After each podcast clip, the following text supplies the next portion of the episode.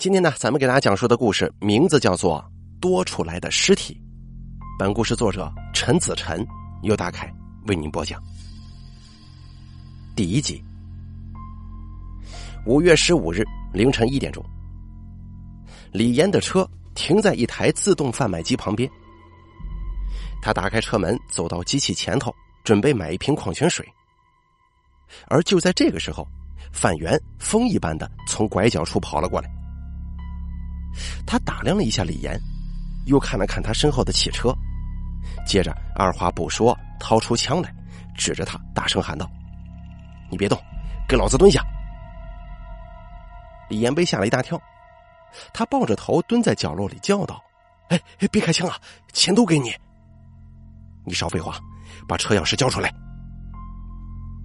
李岩颤颤巍巍的拿出车钥匙，神色紧张的范源一把夺过。而就在这个时候，后面响起了刺耳的警笛声。范源跟李岩都被吓了一跳，情急之下，李岩起身撞了范源一下，然后撒腿就跑。身材高大的范源没有被撞倒，但是却恼羞成怒，抬起胳膊，不管三七二十一，对着李岩的后背就是两枪。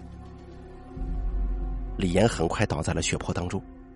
而范源则三两步跑上汽车，飞快的发动车子，向前开去了。数辆警车很快就从后面追了过来。最前面车里的张队长用传呼机说道：“各部门注意，范源抢了一辆黑色大众牌汽车，车牌号汉 A 一零九二六，车主中枪了，快叫救护车！”范源在马路上疯狂的开着车。通过倒车镜可以看到，后面警车上那警灯令人眼花缭乱的采光，耳朵里也满是警笛声。他拼命的把油门踩到底，恨不得汽车能够插上翅膀飞起来。前方很快就是一个路口，现在正是红灯，但范源完全不在乎，他踩紧油门，全速前进。但就在这个时候，一辆出租车横穿了出来。范源吓了一跳，他慌忙之中踩下刹车，然而汽车却没有丝毫减速。范源吓坏了，他这才意识到自己抢的是一辆刹车失灵的车。此时的出租车里面，刘文正在后座上看手机，他刚刚结束了一场老乡聚会，正准备回学校。接着，范源的车突然窜了出来。电光火石间就拦腰撞了上去。由于车速太快，两辆车都在马路上翻滚了起来，最后双双翻倒。张队长带人来到近前之后吓了一跳，他立刻下车准备上前救人。然而刚跑几步，就听到“轰”的一声，范源抢来的那辆黑色大众牌汽车发生了巨大的爆炸。熊熊火焰迅速包裹了整辆车子，火焰在夜色之下越烧越烈。张队长赶紧打电话叫了消防队，接着又叫人把出租车里的人送到了医院。一个小时之后，大火被扑灭了。一番查看之后，一名队员上前对张队长汇报说：“队长，呃，范源早就烧得不成人样了。”啊。我猜到了，张队长说，接着又问：“这出租车里面的两个人怎么样了？”啊，医院那边说司机还在昏迷，但是那个女孩没保住。张队长闻言叹了口气说：“哎呀，真是无辜啊！”就在这个时候，汽车残骸边传来消防员的声音：“张队长，张队长。”怎么了？张队长赶紧走过去问。消防员站在汽车后备箱前面说道：“这这里面还有个人呢。”张队长探头看了看，在后备箱的一大堆灰烬里，俨然蜷缩着一具烧得黑乎乎的尸体。第二集，五月十四日晚上十一点半。赵记修车铺里，郭宇正蹲在地上用扳手敲打手里的摩托车。老板赵阳走过来说：“小郭，别弄了，赶紧回家吧，都十一点多了，明天再修也晚不了。”啊，好的，赵哥。郭宇说着，拿起地上的抹布擦了擦手，然后掏出手机看了一眼，果然已经十一点半了。他轻轻皱了皱眉头，心中有些疑惑：都这个点了，那个人怎么还没来信儿啊？收拾了一下东西之后，郭宇又问赵阳：“赵哥还不回家呀？”“啊，我一个朋友刚才打电话说要补胎，我等他一会儿。”赵阳说：“你先走吧。”这个时候，李岩慢悠悠的开着一辆黑色大众车来到了修车铺前头。赵阳见到他的车前面保险杠发生了轻微的变形，左后方轮胎明显瘪了下去。哟，这是撞着了呀！别问这么多了，赶紧帮我补一下胎，快点！李岩的语气很急促，在灯光之下，赵阳看到他满脸的汗水。幸亏你打电话打的早，晚十分钟我就回家了。”赵阳说。这个时候的郭宇正准备离开修车铺，他走到门口看了一眼李岩，突然之间脸色大变。赵阳注意到他神色不对，于是问道：“你怎么了？”“没事。”郭宇转过身去避开了李岩，又说道：“反正我回去也没什么事。”我来修吧。哎呀，那那就辛苦你了。”赵阳说。郭宇拿着工具走到汽车前面，开始卸轮胎。他压低了帽子遮住脸，尽量躲着不让李岩看到自己。好在李岩现在也没什么心思看郭宇。赵阳招呼他坐进铺子里，然后看着他说：“这车以前没见过呀，新买的。”李岩心不在焉的敷衍道：“啊，对，新新买的。”赵阳觉得很奇怪，这个李岩今天太反常了。他仔细打量了一下对方，突然发现李岩的右手背上居然有一片血迹。你这手怎么了？赵阳问。李岩低头看了一眼，突然脸色一变，然后迅速用袖子捂住右手：“没什么。”刚才宰了只兔子。啊！赵阳没有再追问，他是个聪明人，知道什么时候该闭嘴。看李岩这副样子，显然是发生了什么事儿，他可不想惹祸上身，更不能问太多。这个时候，铺子门口的郭宇已经把轮胎卸下来了，接着他走进铺子里准备换轮胎，耳朵却从头到尾听着二人的谈话。赵阳扯开话题说：“最近混的不错吧？上次那件事情看起来解决的挺干净嘛。上次那个车祸本来就不怪我。”李岩继续说：“那娘俩骑车不看路，被撞死也是活该呀。哎呀，你小子嘴上留点德吧，要不是你家里人拼了命的找关系打点，你现在早就蹲大狱了。”后面的郭宇听着他们的谈话，拳头越攥越紧，脸色越来越难看。他左手伸进衣服里，拿出一张照片，上面是郭宇跟自己的老婆女儿的合影。看着照片，郭宇的眼眶开始泛红，他在心中自言自语的说：“老婆，闺女，我一定会替你们报仇的。”很快，郭宇抱着轮胎来到外面，准备换上去。这时的赵阳跟李岩还在闲聊，趁他们二人不注意的时候，郭宇钻进汽车底下，用刀子在刹车油管上跟油箱底部都狠狠的划了几下。行了，轮胎安装好了。郭宇站起身，低着头说。李岩见状，不做停留，立即上车，回头对赵阳说：“换轮胎的钱呢？”我回头再给你啊。赵阳笑着说：“啊，没事不着急。”就这样，李岩发动汽车离开了修车铺。看着他的车子在夜色里越走越远，郭宇心中说：“你个王八蛋，去死吧！车子慢慢的开上马路之后，李岩赶紧看了看自己的右手。一想到刚才被赵阳发现了没洗干净的血迹，他就心惊胆战呢。接着，他把车停在了路边。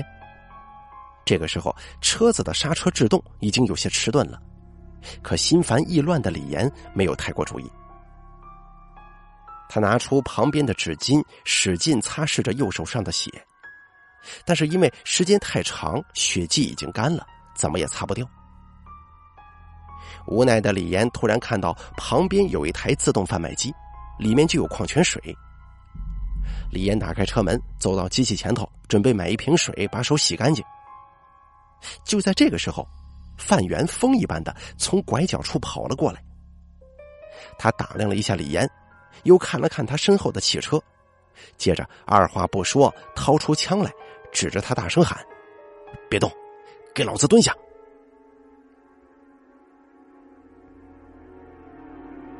第三集，五月十四日晚上十点，刘大海叼着一支烟蹲在河边，用手机编辑了一条信息：“我已经约上他了，一个小时以内就能解决，到时候联系你。”信息发送出去以后，没多久，一辆黑色大众车开了过来，停在了他面前。刘大海收起手机，站起身子，绕着汽车走了一圈，最后站在车窗前说道：“车子不错呀，你小子越来越有本事了。”车窗摇了下来，驾驶座上的李岩说道：“既然不错啊，就说说你的价吧。别急呀，你这保险杠怎么搞的？撞人了？啊，一点小事故，没什么大问题，你就说能给多少钱吧。”刘大海想了想，说：“我给三万。”什么？三万？你他妈逗我呢！我这车买的时候十几万，我可没开几天呢。刘大海说：“哼，要真是那样，你会找我出手吗？咱们是老朋友，三万五行吧？也算我照顾你了。你这也太抠了吧！不行，最少四万，不行就算了，我找别人去。”刘大海笑着说：“得得得，四万就四万，你总得让我开开试试吧。”于是李岩下车，把位子让给了刘大海。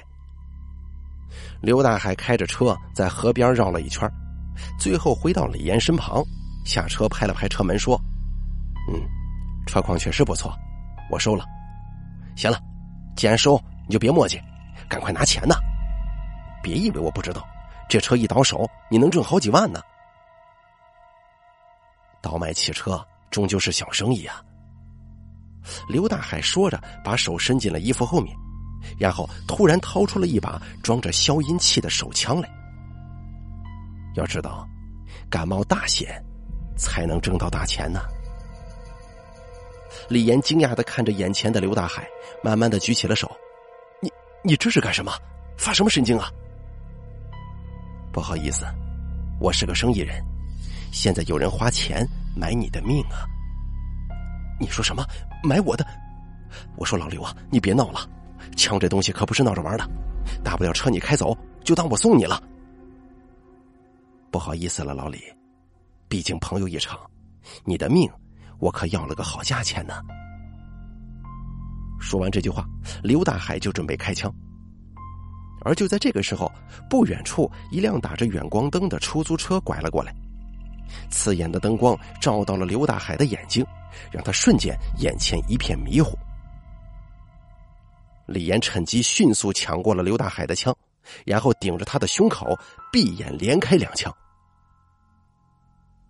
刘大海浑身都是血的倒在了地上，心惊胆战的李岩握着枪浑身颤抖，接着他就像是见鬼一般的丢掉了手中的枪，然后一屁股坐在地上喘着粗气。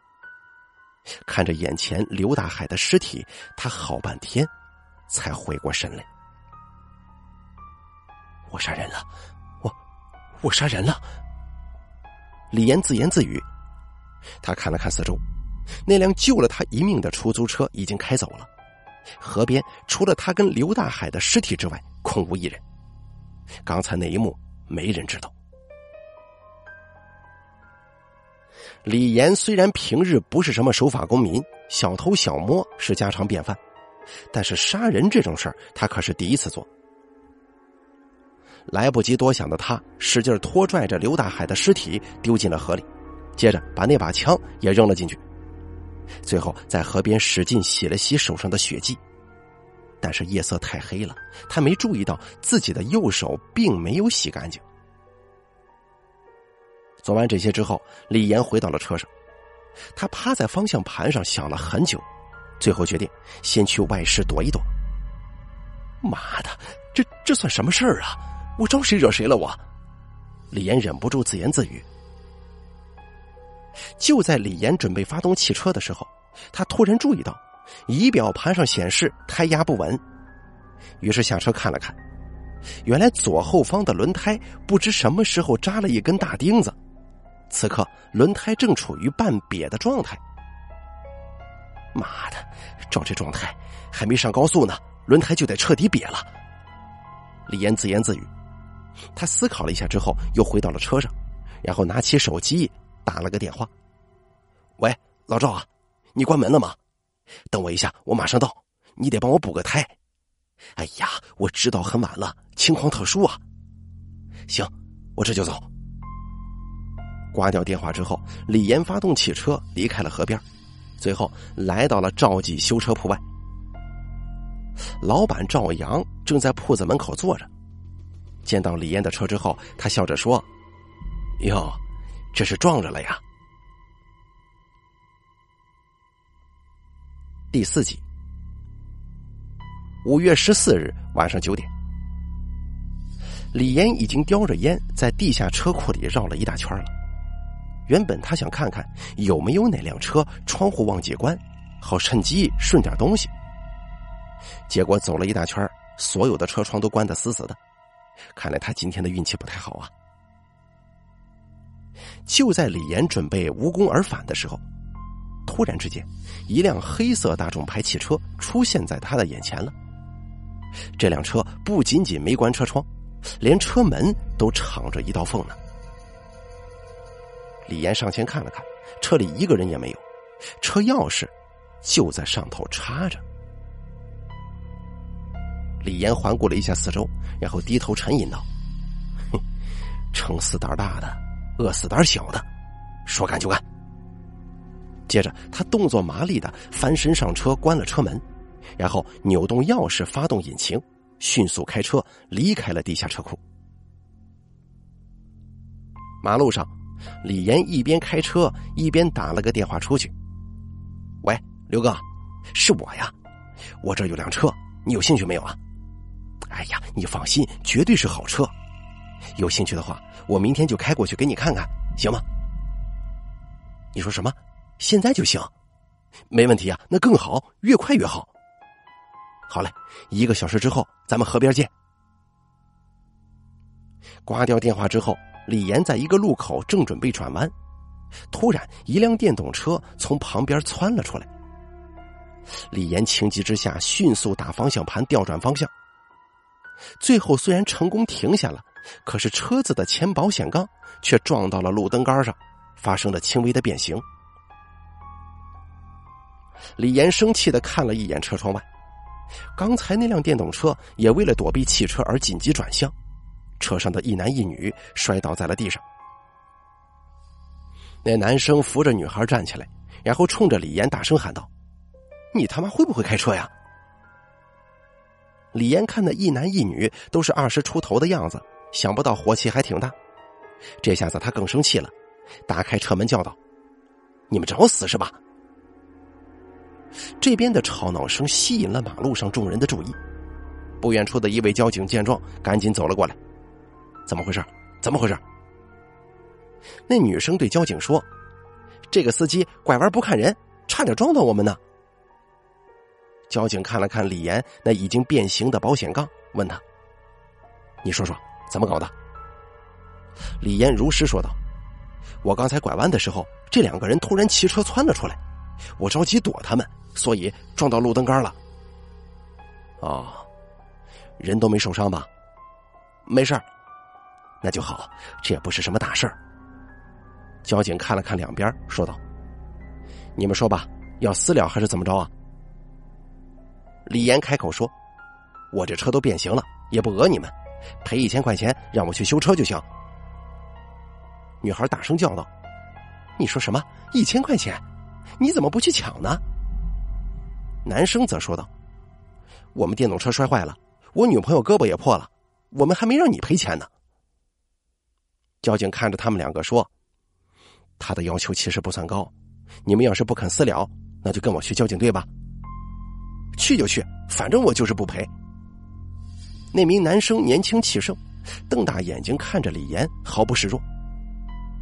可是李岩的心里却犯了嘀咕呀：这车是他偷来的，他当然不敢去交警队了。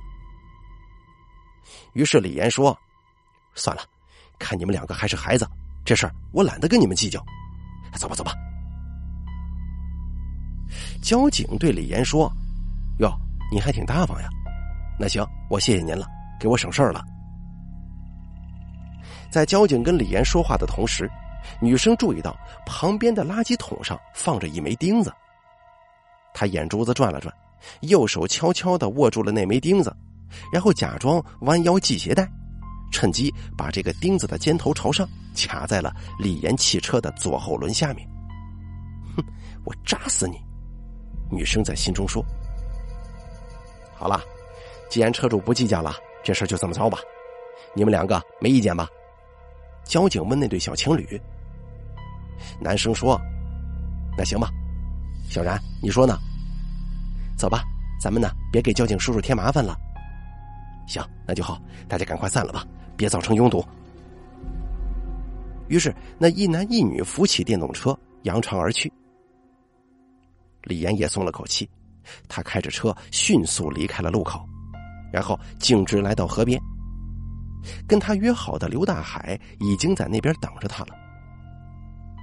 车子停下来之后，刘大海绕着汽车走了一圈，最后站在车窗前头说道：“哟，车子不错呀，你小子越来越有本事了。”第五集。五月十四日晚上八点，四十五岁的大学教授黄旭生正坐在自家客厅看电视，电视里正在插播一条本市的紧急新闻。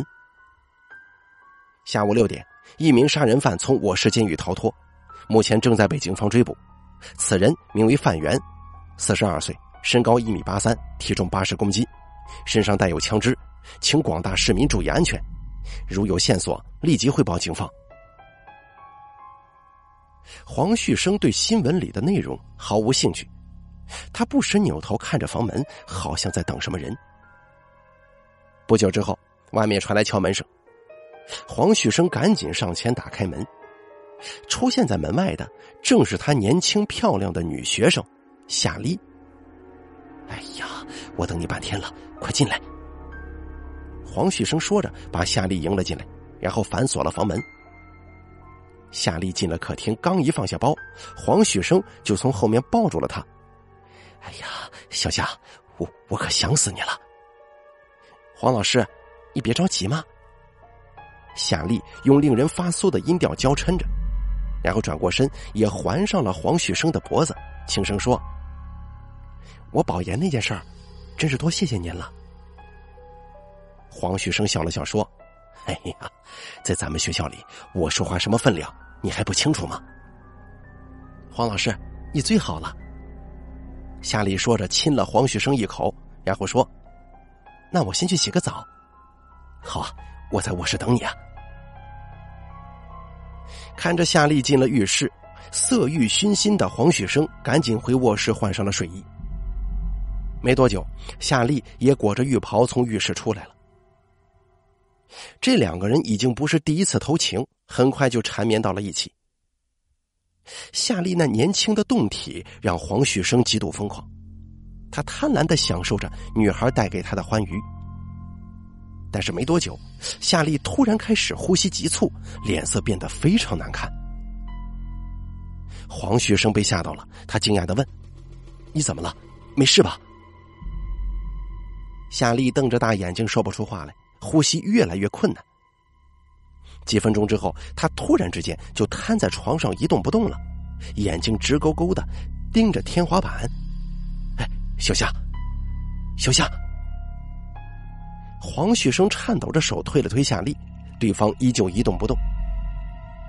黄旭生伸出手指探了探他的鼻息，然后惊恐的退下床，缩在了房间的角落，瑟瑟发抖。他呼吸粗重，大颗的汗水布满了额头。此刻的夏丽在大床上玉体横陈，白色的毛毯勉强盖住了半个身子。她修长洁白的双腿无力的搭在床边，凌乱的长发散落在脸上。然而，她那圆润的胸部却没有丝毫起伏，显然早就没有呼吸了。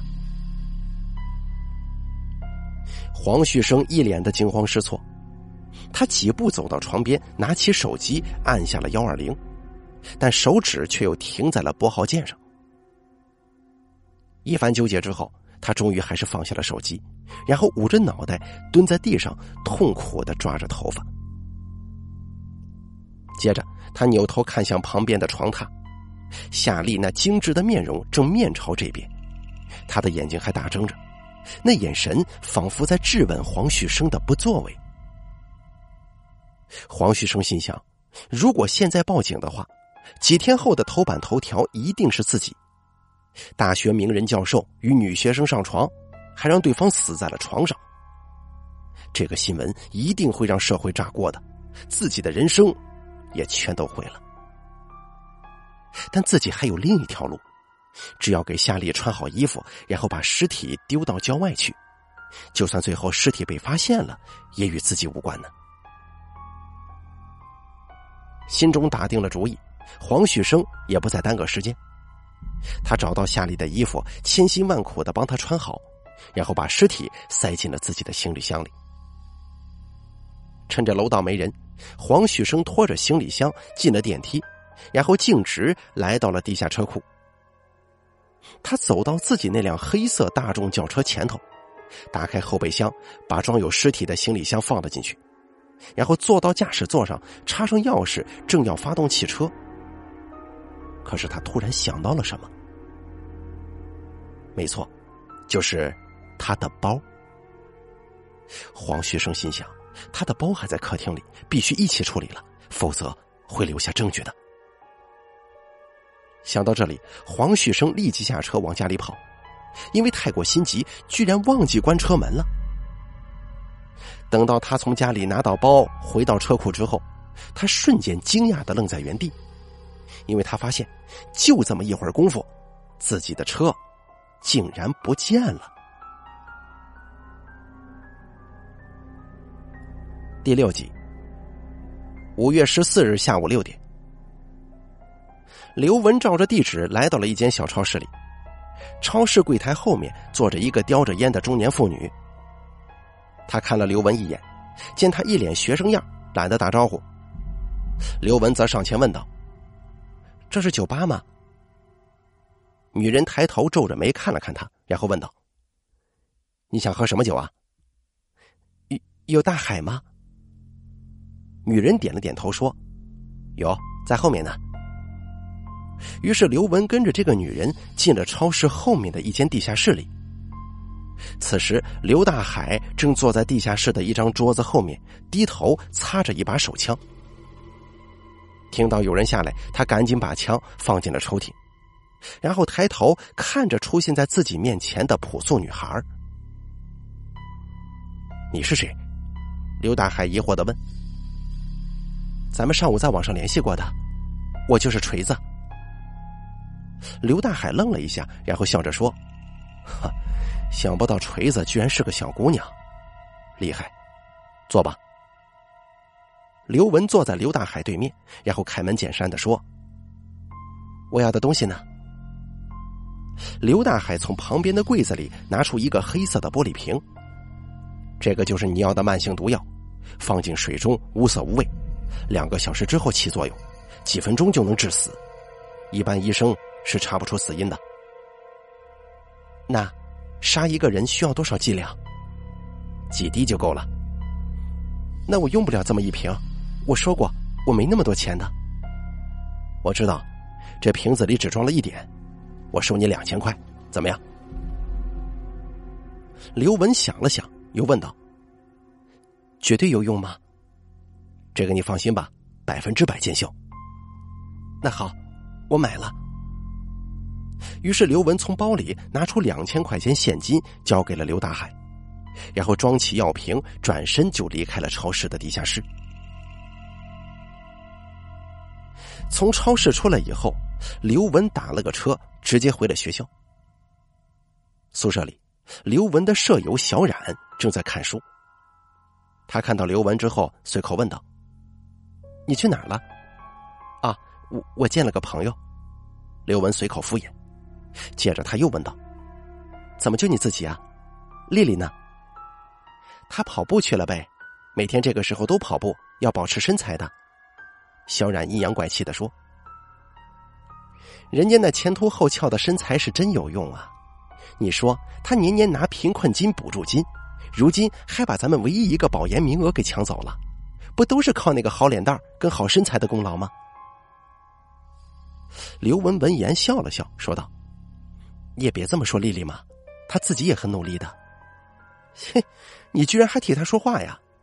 真要论成绩，这保研名额怎么着也应该给你才对，她怎么可能有你努力呢？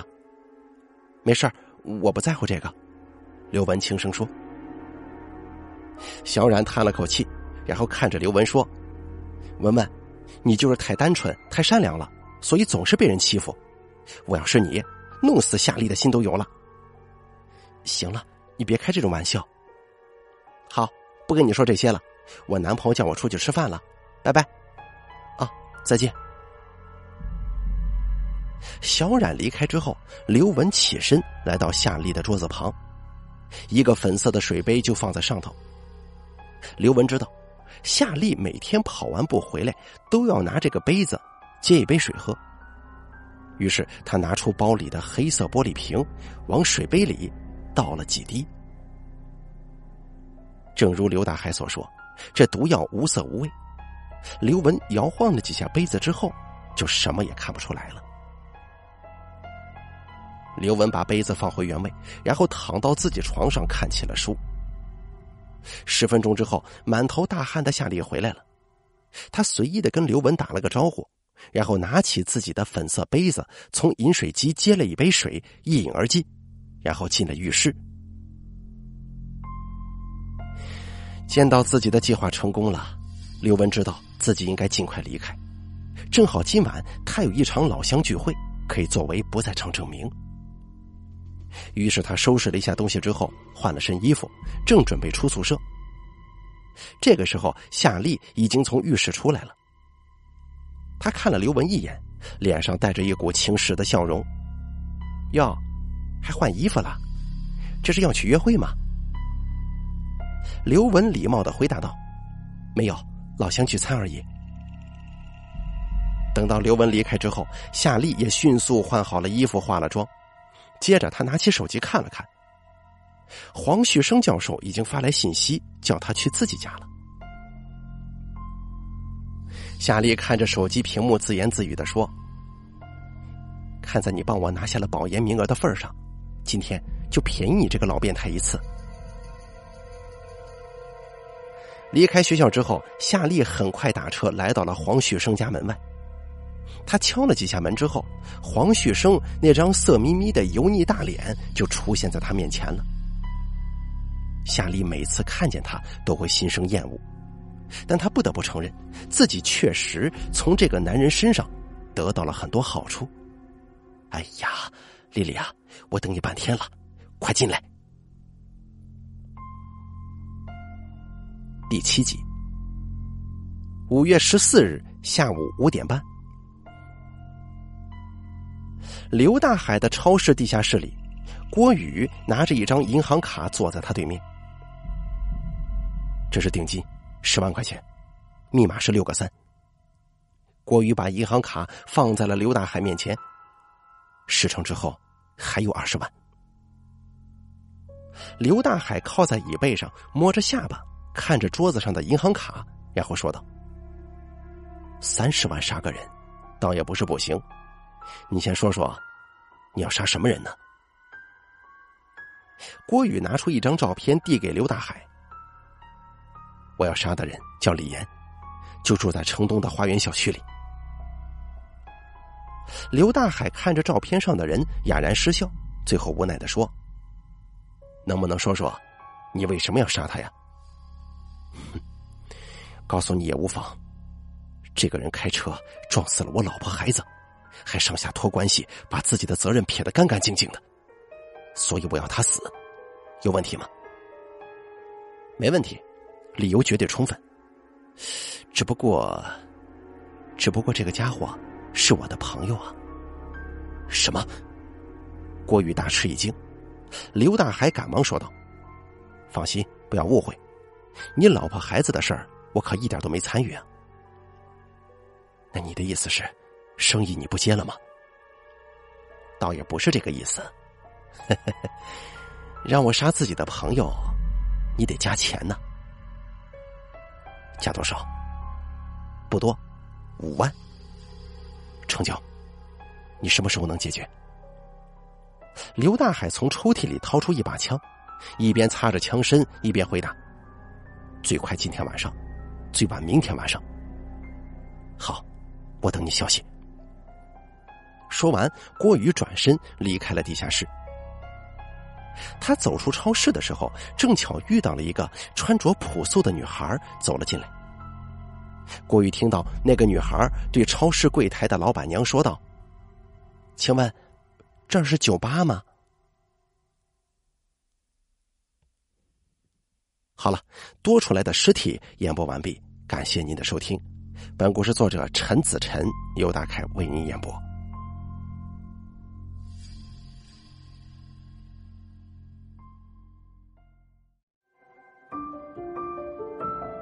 本期故事演播完毕。想要了解大凯更多的精彩内容，敬请关注微信公众账号。大凯说：“感谢您的收听。”